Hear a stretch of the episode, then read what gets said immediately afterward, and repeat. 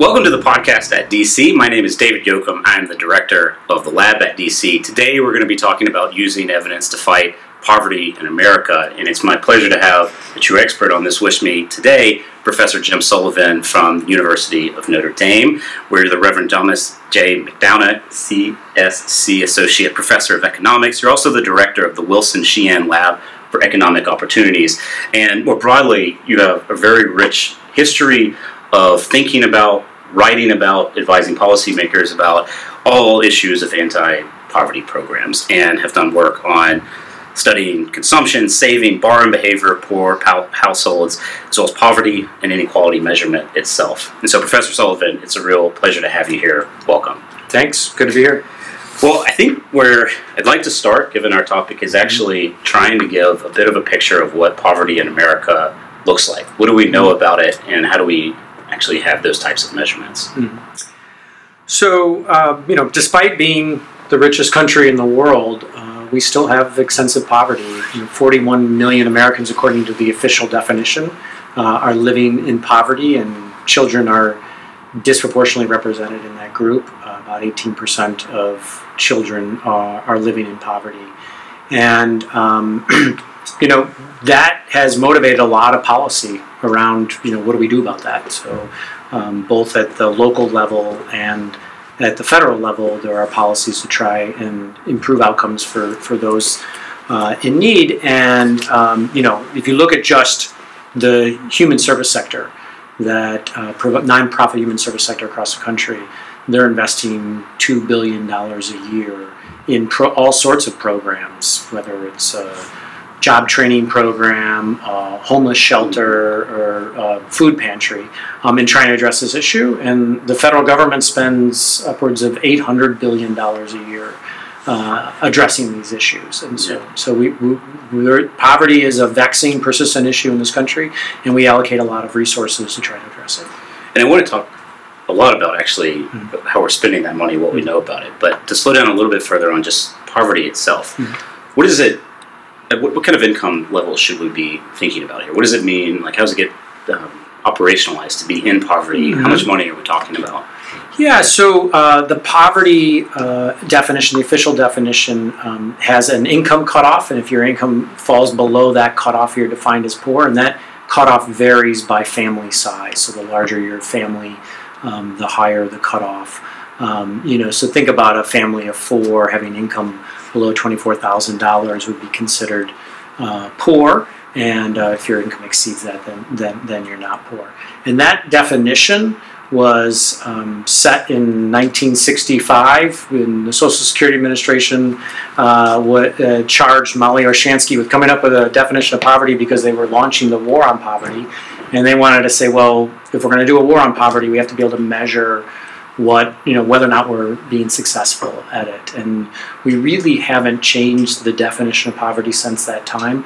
We've just adjusted it uh, over time to account for inflation. For inflation. Mm-hmm. and so the figures around 41 million americans in poverty one out of five children in poverty kind of breathtaking figures. How do we actually know those numbers? Is this from different surveys? Where does it come from? Yeah, so it actually comes from a annual survey that the census and BLS put out, uh, where they um, ask households a series of questions about their income from all different sources. And so, one of the interesting um, features of poverty measurement is, and it really is grounded in when it was established in the 1960s, um, is it only counts cash income. And so um, it counts all of your earnings, it counts, um, you know, if you get transfers like unemployment insurance and and welfare dollars that are that come in the form of cash, um, then they're counted. It doesn't count food stamps uh, hmm. or the SNAP program. It doesn't count uh, tax credits, which ends up being really important because, oh, and it doesn't count um, health insurance. And these things are important because if you look at what programs the government has expanded, and they programs that grew out of the war on poverty. They're all programs. The, the most the programs that expanded the most are programs that are not counted in our official poverty measure. Um, tax credits for the right. income tax credit, um, health insurance for Medicaid, the food stamp program, etc. Um, whereas programs that are cash based, like like the welfare program, have actually um, declined. what ends up happening is that the, the poverty measure isn't a great metric for measuring the impact of government programs because it's not because it's not measured. actually capturing into Yeah. it. And the individuals that are in poverty, Hmm. should we be thinking about the same individuals kind of stuck here? Is there a lot of flux that happening that there are some people that are doing very well and then experience a shock and go into poverty? What's the kind of composition and how much does Yeah. it change over time? There, there is a lot of fluctuation in and out of poverty, particularly for people that are whose income is at or around the the poverty line. Um, you know, a nuance of poverty measurement is that uh, that young individuals tend to be poor because they don't, they're not earning a lot, and then as you grow in skills and your income increases, then then um, you you tend to be less likely to be poor. Um, you know, a college student living off campus that's not making any money is, is measured as poor in the official measure.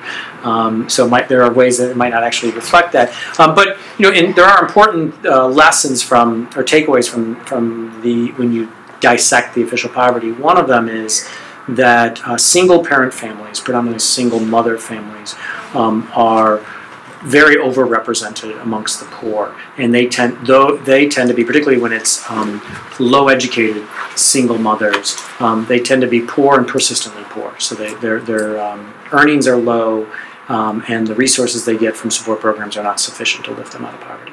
Right. And I guess another thing that kind of motivates that question for me is that if you're someone who hasn't experienced poverty before, that kind of trying to build the empathy from that from that perspective or even have an awareness of those situations where people who don't have a history of poverty something suddenly happens and they find themselves into that situation just kind of um, has this humanizing element of realizing that anybody could find themselves in these positions potentially. Yes. um, well, so you started to allude to the tremendous amount of money that is spent on anti-poverty programs. Eight hundred billion from the federal government, uh, two hundred billion, I think you meant from Oh, from yeah, nonprofits and places like that. Can you put it in perspective? I mean, is this that's a lot of money? Is this a lot compared to what other countries tend to spend, or what we have spent over time? Do you kind of have any sense of those comparisons? It, it is a lot, you know, in, in absolute values, it's it's a tremendous amount of money. It's uh, as a fraction of GDP, um, it's actually um, small compared to some of the European countries that invest a lot more um, in the social safety net, um, but but large compared to developing countries that, that, that tend to, to ha- don't have the resources to invest in these kinds of programs. Right. And to give a feel of what it's being spent on, could you maybe give a few concrete examples of the types of programs or, or issues that it's being expended? Yeah, so some of the most expensive programs in the social safety net are, are programs like Medicaid that provide um, um, health insurance uh, to low income individuals and families. And even um, Medicaid um, is not the same across participants. So um, the vast majority of Medicaid dollars are allocated towards the elderly and long term care, blind and disabled. Uh, so these are very expensive cases of uh, individuals who insure, um, whereas the typical Medicaid recipient is, is much less expensive. So we so a lot of the resources are allocated towards um, high high um, user um, cases, and um, so the government the even though Medicaid uh, there are millions of, of recipients of Medicaid, the resources are disproportionately in, in amongst the, those that have high need. Um, there are, um, in, in terms of other programs, you know, the, the programs tend to be targeted. So programs like the Earned Income Tax Credit really target um, families and individuals that are in the labor market, right? So it doesn't provide any resources for an individual who's who, who's not in the labor market. And programs like food stamps are uh, really designed to, to address um, individuals who um, have very low income and other social safety net programs are not um, providing sufficient resources to, to put food on the table. Right. And as I, I want to pivot to asking about what we know about how well these programs work, but as, as part of pivoting to that, what are the kind of working theories on the causes of poverty? Well, you know, one of the things is that that uh, every case is different, right? And so so uh, deeper dives into what causes poverty quickly reveals that they're um, they're nuanced and they uh, tend to be very individualized, uh, family specific. Um, but there are some things that that we know are very strongly correlated uh, with with poverty. Um, one of them is um, education. Uh, so, if getting a high school degree um, and preferably uh, a college degree is um, is a very strong predictor of whether or not you're in poverty. Um, w- another is um, having a child before you get married. So that's that's very strongly uh, correlated with whether or not whether or not you're in poverty.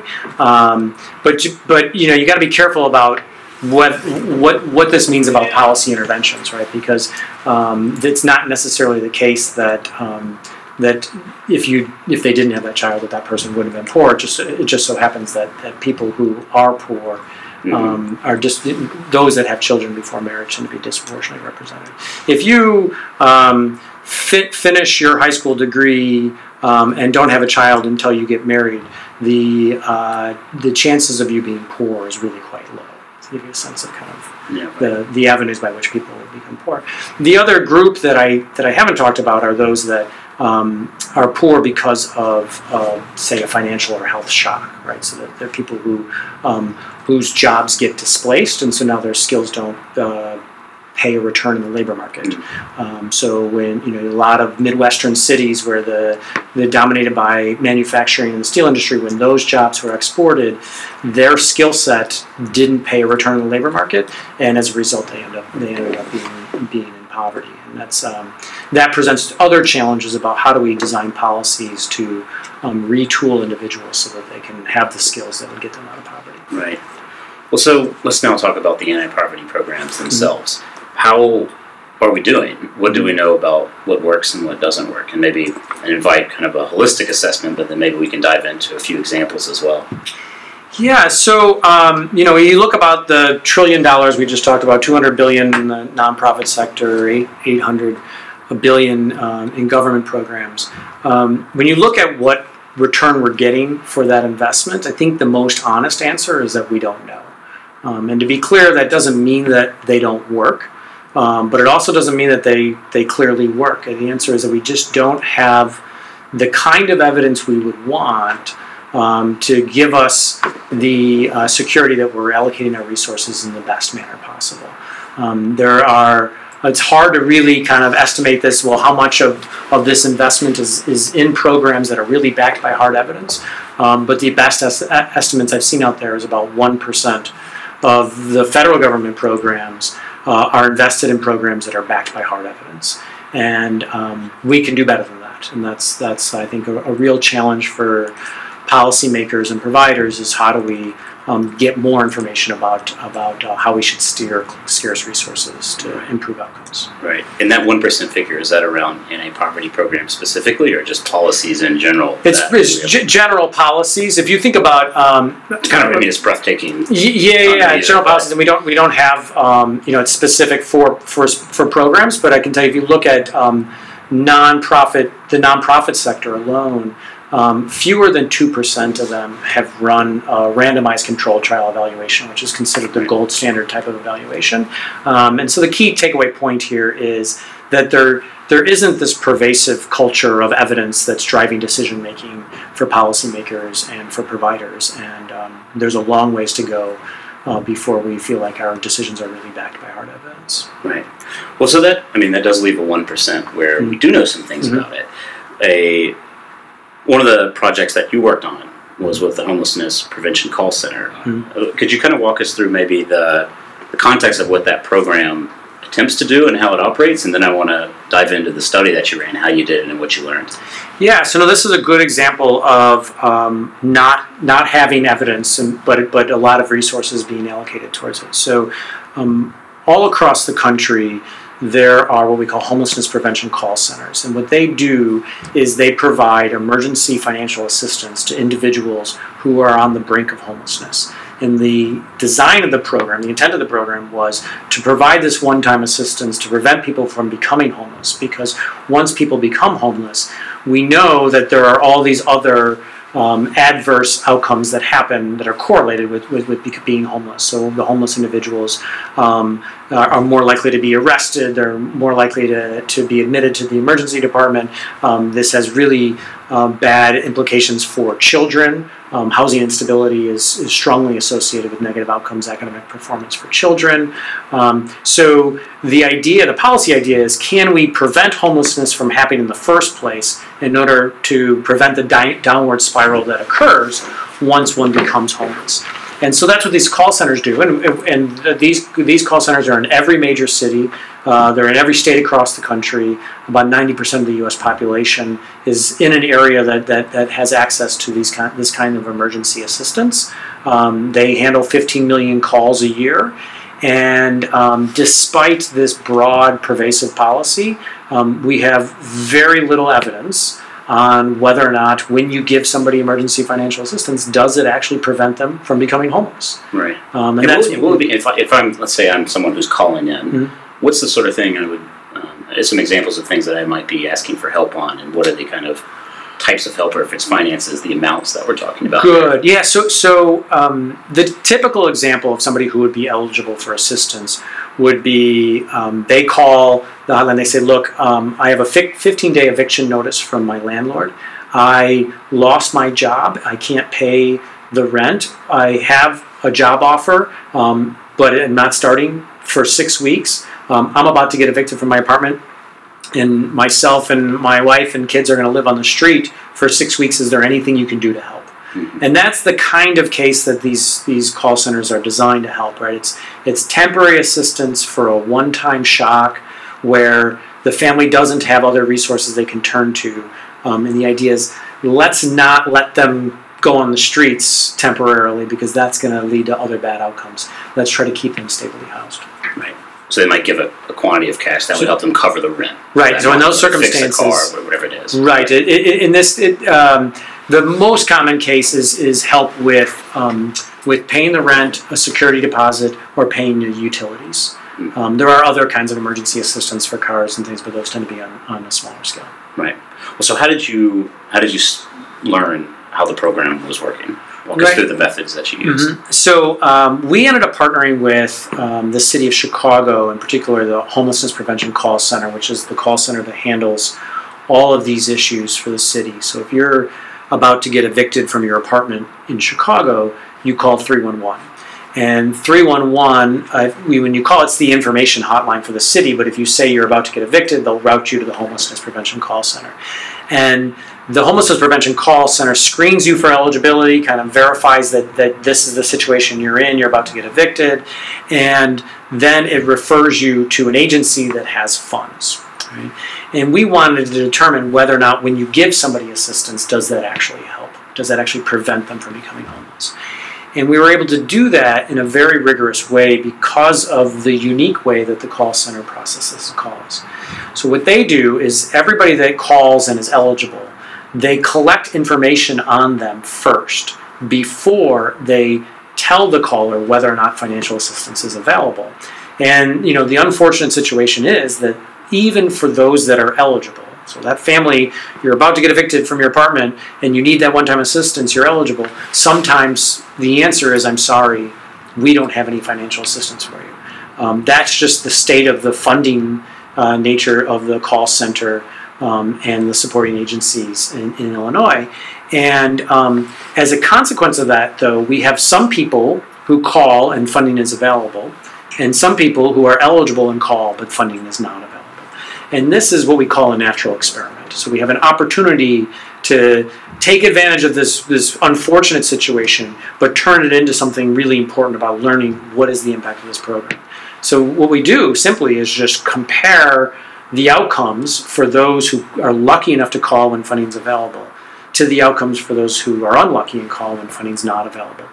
And when I say outcomes, what we do is we look six months later and we say we see are you what is the probability or how, how often do people show up in a homeless shelter if they called when uh, the, when funding was available and then what fraction of people who call when funding is not available show up in a shelter and it turns out that you're 76% less likely to show up in a homeless shelter if you called on a day when funding was available, which is you know the best evidence Mhm. out there right now that giving this one-time emergency financial assistance actually does have an impact on the likelihood of becoming homeless. Right. And that's seventy six percent relative reduction. If I have the numbers right Yes. from what we talked about it, is Yeah. going from two percent, or about Yes, to one about a half, fifty people, to less than about half. about a half, of half a percent. That's right. And that's how how does that play out in terms of uh, in terms of dollars? Because I mean the ability to save someone from needing to use a homeless shelter and the other kind of government resources that they were drawing, I assume is part of the calculus here for a government entity thinking about, you know, I've got only so many dollars I can spend.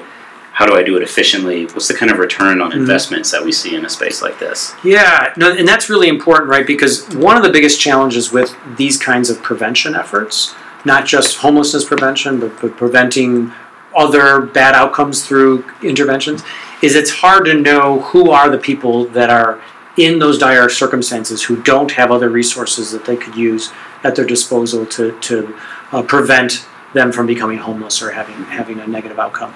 Um, the, in other words, the targeting is imperfect, and as a result of it, th- that the program is somewhat expensive. So w- when we do the calculations, of how much money does it take to prevent one spell of homelessness? It's on the order of ten thousand dollars. And why is it so expensive? It's not because they're giving the individual ten thousand dollars. What's happening is they have to give um, assistance, one-time assistance, to about ten people on average before they're going to get one of them to not become homeless, right? To prevent one spell of homeless homelessness. The average uh, assistance is about thousand dollars. Right. Um, and so, because it's not perfectly targeted, um, the program ends, ends up to be what, what you might call somewhat expensive. But really, to know whether or not it's expensive, you need to compare it to Right. What Right. we're gaining, right? Um, so, there's a number of different benefits we get out of preventing a spell of homelessness, and so we want to kind of put a dollar value on those, and that's that's in the study. That's what we do. Um, if you add up um, the cost of providing shelter assistance for people who become homeless, and then all the other government programs that um, these people will depend on because they become homeless. And then on top of that, the personal bene- benefits that you get from not being homeless in the, in the sense that, for example, um, mortality rates are much higher for people who are homeless than people who are not. When you put a dollar value on all these things, it ends up far exceeding the $10,000 cost that um, the, the, the cost savings is in the order of $20,000. Um, so from that perspective, um, this kind of emergency financial assistance intervention um, is cost effective because even though it's not perfectly targeted, um, it's moving the needle enough uh, to justify the investment. Right, and I think it's a it's a really important point about how these types of studies give you not only a kind of binary sense of you know, does it work or not. I mean, I think most people would have the intuition that giving cash assistance it's at least not going to hurt. You know, like Yes. of course it's going to, to work in some Yes, sense, yeah. but it's really important to unpack how much does it work, how much you getting out of it relative to other ways you might be spending that. And this is the methods you're describing allow you to get those types of estimates. Right, that's right. Because we know, you know, that, that people, when you you know, if somebody gave me a thousand dollars, I'm going to benefit from that, right? But but it's not just that that you're going to benefit from it. It's it's is it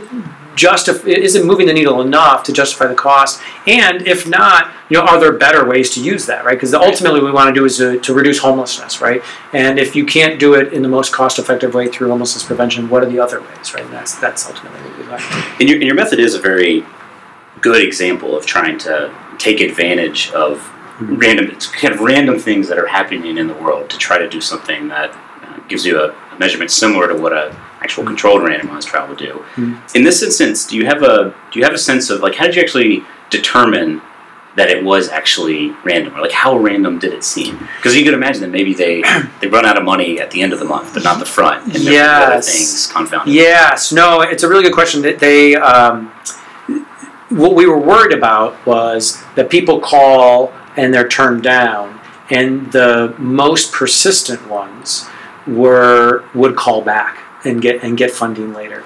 Um, the call center was structured, interestingly enough, to, to not enable that behavior because the the actual the intake specialist who processes the calls is, is instructed in their script when somebody asks, well, when will funding be available? Uh, they they say kind of exactly what what from a researcher's perspective you'd want, which is it's hard to know when funding's going to become available. It arrives unpredictably, so you know you call that again. Um, but but ultimately, so they were telling us that this funding was available in, in random ways. But ultimately, we can test that. So what you can do, think of think of if if instead of um, relying on this natural experiment, if we were actually to do an experiment, what we would do is flip a coin, right? If you flipped a coin, heads you get funding, tails you don't. We know that the two groups would look exactly the same at baseline, and we could track them over time. Um, so we can test whether or not what happened in practice mimics what you would do in terms of the experiment by looking at the observable characteristics of people who called when funding was available as compared to people who called when funding was not available. So when you look at those observable characteristics, their um, their income, family size, age, race, um, their income sources across a number of different characteristics, they looked exactly the same. So it was exactly what you'd expect if if, if you were going to design it. Right, and it's a, I mean, it's an an example that can inspire thinking about where we might find opportunities to do similar learnings. Many resources are scarce mm-hmm. in government, and so you know how are those scarce resources being distributed? Could it be in a lottery type fashion that can sort of set up the ability to learn mm-hmm. like this? I mean, the other part of this study is that you were relying on a lot of data that was already there, so it yes. wasn't even expensive in the sense of having to go do entirely new information collections. Yeah. So the a key component to doing the kind of evaluations that, that we're doing is that you need a group that is not receiving services that you we call comparison group or control group that you compare the outcomes for that group compared to those that are receiving services. And um, and you need that those groups to be to be very similar right? And um, it turns out that that's there there are tremendous opportunities to do that kind of analysis out there that we're not taking advantage of um, for just the unfortunate fact that um, providers, cities, counties, nonprofits don't have the resources to serve everybody they'd like to serve. And um, one of the providers, I like the way they put it, they they although that's a very unfortunate situation, they want to turn that no into an opportunity. In other words, we're, we're we can't serve everybody, but at least we can use that opportunity to track outcomes to measure the impact of our programs. Right. What happened at the end of the study in terms of was the policy changed or what's happening? So, uh, so it's an interesting political climate in Illinois where the the um, kind of the movement, the trend is to cut back on a lot of social programs, and so we're actually viewing it as a success to date that, that there haven't been the kinds of cutbacks in the call center that we've, we've seen in other programs. And the discussion of our results did come up in uh, uh, on political discussions about this in Springfield at the Capitol in Illinois when they were talking about how to allocate the resources. And we actually presented these results in front of the folks of the city of Chicago that are in charge of Health and Human Services that were making these decisions. Um, and that did play an important role in terms of you know they have limited resources. Which programs do they need to cut back, and which ones they don't? And right. The call centers um, continues to be funded. Well, so why do you think you didn't get more traction on that that return on investment that we talked through. Mm-hmm. That yes, it's relatively expensive, ten thousand dollars, but there's this cost savings on the other part of government yeah. twenty thousand dollars. It seems like if you're in the government kind of crunching the numbers on this, it's a it would be a no brainer decision. What's what's causing yeah, the delays? So there, a couple of, of things. One, some some just changing policy can be can be complicated, and this you know the study came out last year, and we hope that that um, over time we're going to see, see more substantive policy change. Um, the other is kind of digging deeper into that cost benefit analysis. Um, there are key costs that fall on society, um, like, and you know, maybe ultimately the taxpayer, like the um, cost of providing the shelter for these individuals and, and families, and the cost of providing the social insurance programs that they that, that you know these are more expensive cases now that they're they're homeless and depend on these programs. Um, that and if you just incorporate those costs, um, it's a much easier sell to politicians. They say, look, my actual balance sheet might improve if I can reduce these costs and increase that. Um, the the a large component of our benefit in the cost benefit analysis is the benefit to the individual that occurs because they uh, have improved outcomes. I mean, there, there's and we we can put a dollar value on things like you know um, your life expect- expectancy has been extended because of this program, um, and those values tend to be tend to be quite high. And I think that that's harder for um, policymakers to to really convince the you know the broader public to make decisions based on just those benefits, just because they don't fall you know fall mm-hmm. on the actual budget of the city.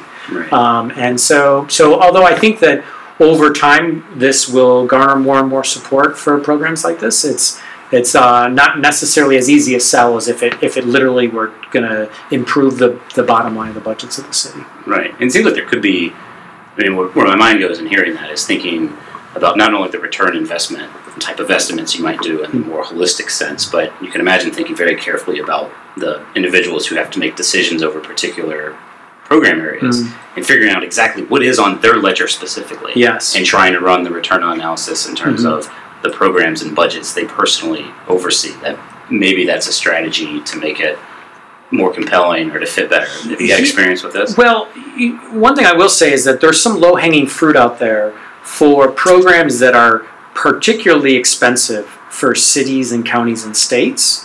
So that if you could move the needle a little bit for programs like that, then you could generate real substantive cost savings, and then I think it would resonate with policymakers. One example is um, the prison system, right? So the prison systems tend to be, for local communities, tend to be really expensive. Recidivism rates um, are often quite high, in, in particularly in urban areas. And um, if you have a program that can reduce recidivism, the city and county can see the return on investment right away. They say, "Oh, look, this means that our prison population is going to decline. This is going to save me resources, so I'm willing to take part of my budget for the prison system and move it over to this intervention to prevent, that."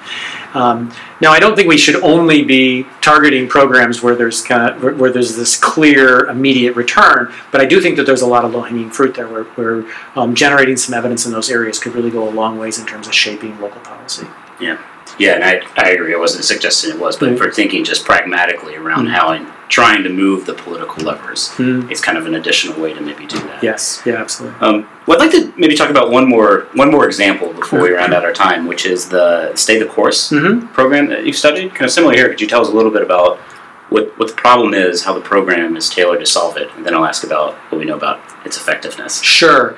So um, it, it's been well documented that there's a significant return on investment by going to community college. Uh, the average earnings of those with an associate's degree, community college degree, is much higher than those who just graduate high school or go to community college and drop out.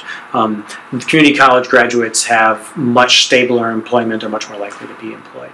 Um, we've had a fair amount of success at encouraging, as a result of that, encouraging more, uh, particularly low income individuals, to go to community college.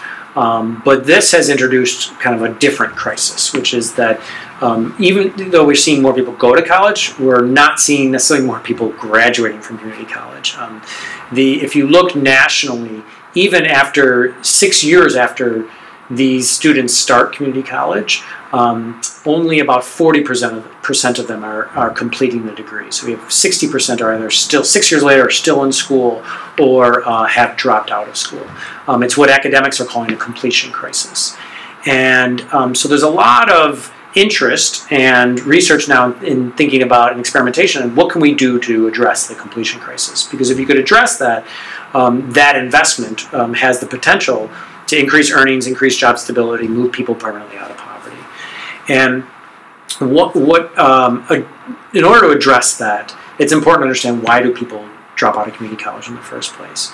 And it turns out that although academic preparation and um, you know the ability to pay for tuition are important, perhaps the most important reason, particularly for low-income individuals and um, first-generation college goers, um, for why they drop out is what you might say is life gets in the way. Other things outside of the academic setting happen that set them off course and they end up dropping out. So their car breaks down, uh, they get sick, or a child gets sick, or a parent gets sick. They have they lose their job. Um, they have to drop out in order to address that immediate issue, and as a result of that, they never get back on track. And this ends up playing a really important role in terms of not being successful in, in completing college. And recognizing that, um, a provider in Fort Worth, Texas, Catholic Charities Fort Worth, has uh, designed a program to address just those issues to help um, in these individuals succeed in school. And the program's called Stay the Course. And what it does is it's it's um, part of um, a kind of intervention that we're seeing more and more often across the country, recognizing the complexity that um, that is poverty, that these that there's all sorts of issues that arise, and that they're very individual specific. Um, this program, Stay the Course, um, matches a student with a navigator, and this navigator um, does a detailed assessment early, at the beginning with the student. Says, "What are your goals? Um, what are the potential obstacles preventing you from succeeding in school?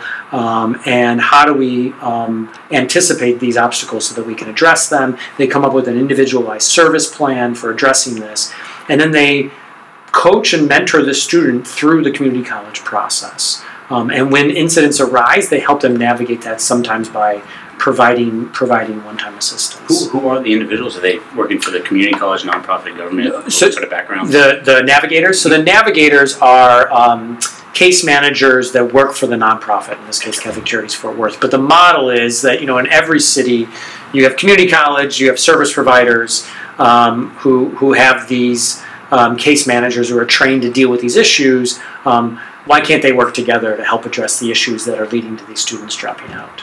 Um, and um, so, just as an example, the, um, there was a story of, a, of a, a student, a woman who dropped out of class because she couldn't see the blackboard. And uh, turns out her eyeglass prescription was out of, out of date, and um, she, she dropped all of her classes.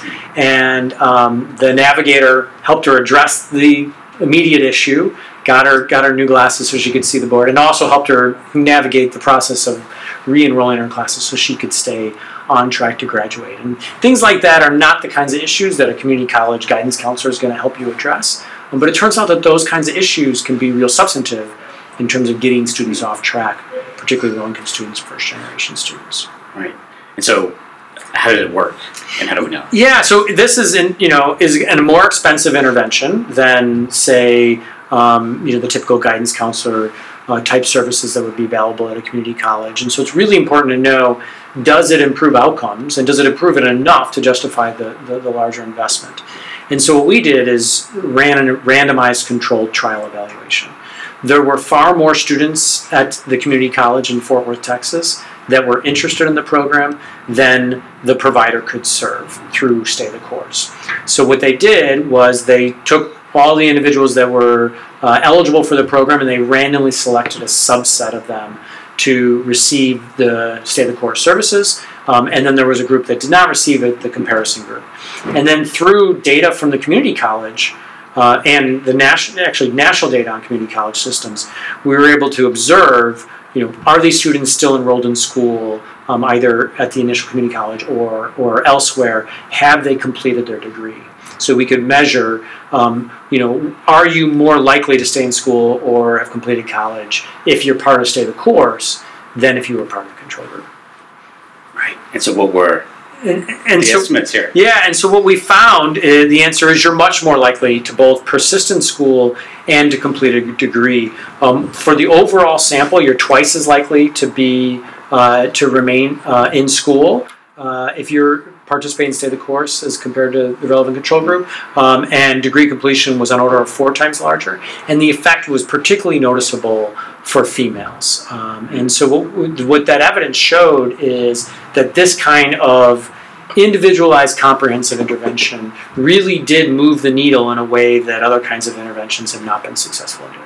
Right. And have you had a chance to sort of do a similar mapping out of the the cost benefit ratio with this project like the prior one? We have, and so here's the way. Um, so we have our our first calculations of this um, that that we think we'll be able to improve on. Let me let me tell you why. So um, the the ultimate return on this investment is going to come through higher earnings. Right? I mentioned at the beginning that a community college investment is a good is a good return. We have estimates from national data that your earnings are about 25% higher if you go to community college and get the degree as compared to go to community college and drop out.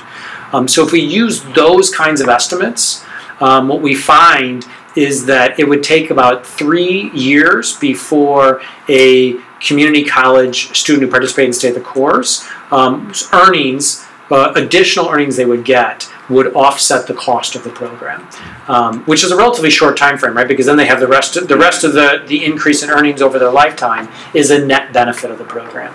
Um, the reason why I say that those are those are early estimates is what we would ultimately like to do is not use the national estimates, but measure the earnings of the students that were participated in the study. So the next step of the study is to track the earnings for the treatment group and for the control group, and see is it in fact the case that the earnings um, are higher for the treatment group, and at what point are the earnings um, have the accumulated additional earnings um, is, is it large enough to justify or to completely offset the cost of the intervention? Right. And so, to channel the economist, Uh-huh. one thing one might say here is one way you could save money is just hand over a check to the woman who needs glasses and Uh-huh. don't do all the navigator business. What do we know about that? Right, and so it turns out we we tested this. So in the program, I mentioned that the Stay the Course program also part of it. They also provide some financial assistance to help them when shocks arise. Um, part of the experiment, what we did was say, well, what would happen if we just gave them money when shocks arise, but didn't give them any kind of case management assistance? And that was a different treatment group essentially. And so we tracked outcomes for a group that had access to these financial emergency financial assistance. And uh, what we saw when you look six semesters later at the outcomes for that group, they were no different than the control group, and suggesting that there really wasn't a clear benefit of providing one-time emergency assistance, or um, even they could access it up to fifteen hundred dollars over the course of the program. Um, there wasn't a clear benefit of that in terms of persistence in school and graduation rates. But if you coupled that kind of assistance with the case management, what we found was this noticeable improvement outcomes. Interesting. So, how does that make you? How do you square that with the homelessness call center, where it was a cash transfer, but you were getting a big benefit? What's the difference in the context here? How do you? In one case, Yeah. cash works. The other one, you need something additional. Yeah, so no, that, that's a good question. We we um, I think the real challenge with providing emergency financial assistance is is targeting the issue of targeting. And so, in the case of homelessness prevention, um, they have done a, a reasonably good job at targeting the assistance to the people who are really in those dire circumstances. And you know, it's the 15-day eviction notice, Right. um, documented job loss, um, and documented future income streams, so that they know that the, that this isn't something they're kicking the can down the road. In the case of community college, um, the situations that the students kind of presented to the need for emergency financial assistance, um, it was less clear, right? So, oh, um, I, you know, my car broke down, um, and I, you know, I can't pay for it. Can you help me? I can't pay rent this month. Can you, can you help me? And there was some perception from the provider that what was happening is that students were. Um, perhaps allocating some resources towards other things and that that created the need um, that they could then use the financial assistance for.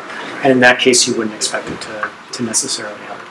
Well, So I think it's really kind of an issue of implementation, right? So I think that, that if you could truly target the individuals who, without that assistance, would drop out of school, then it would be effective. It's just hard to target it. Right. Well, so last question then. What's what's on the horizon? Um, I'm wondering what you think are kind of the biggest issues that need to be tackled next, and I'm also curious what you're going to be working on next and how we'd stay involved to learn what you're learning about. Yeah, so uh, a couple of things. The first kind of builds off of the homelessness prevention example. Um, and I think one of the key takeaways we've learned from that is that cities and counties in particular and, and local nonprofits are sitting on data that has tremendous power to tell us the impact of programs. Um, but they don't they often many times they don't realize it. And so part of what we're doing at the Wilson Sheehan Lab for Economic Opportunities um, is to work with cities and counties and providers to help them see that um, there are ways to measure the impact of their programs that um, that they could do with the data that they already have, or maybe with some small um, change to the enrollment process uh, for the programs that they're implementing. And so, a lot of what we're doing is trying to help local providers um, realize that there are opportuni- real opportunities here to do a better job of measuring the impact of their programs. Um, the other uh, kind of real um, growth area for us on the horizon is um, these programs that Stay the Course is a good example of, are what we call comprehensive case management programs. There's been a real kind of shift in dialogue, particularly amongst amongst nonprofits, about um, how do we move towards not just addressing the symptoms here and there, but rather addressing the fundamental causes so that we can have a lasting, permanent impact on the clients that we serve. I mean, we've seen time and time again nonprofits who are rewriting their strategic plans and their mission to be all about, um, you know, they'll say things like giving a hand up as, as opposed to a handout. And, um, and a lot of that conversations are revolving around these comprehensive case management programs. Stay the course is one example.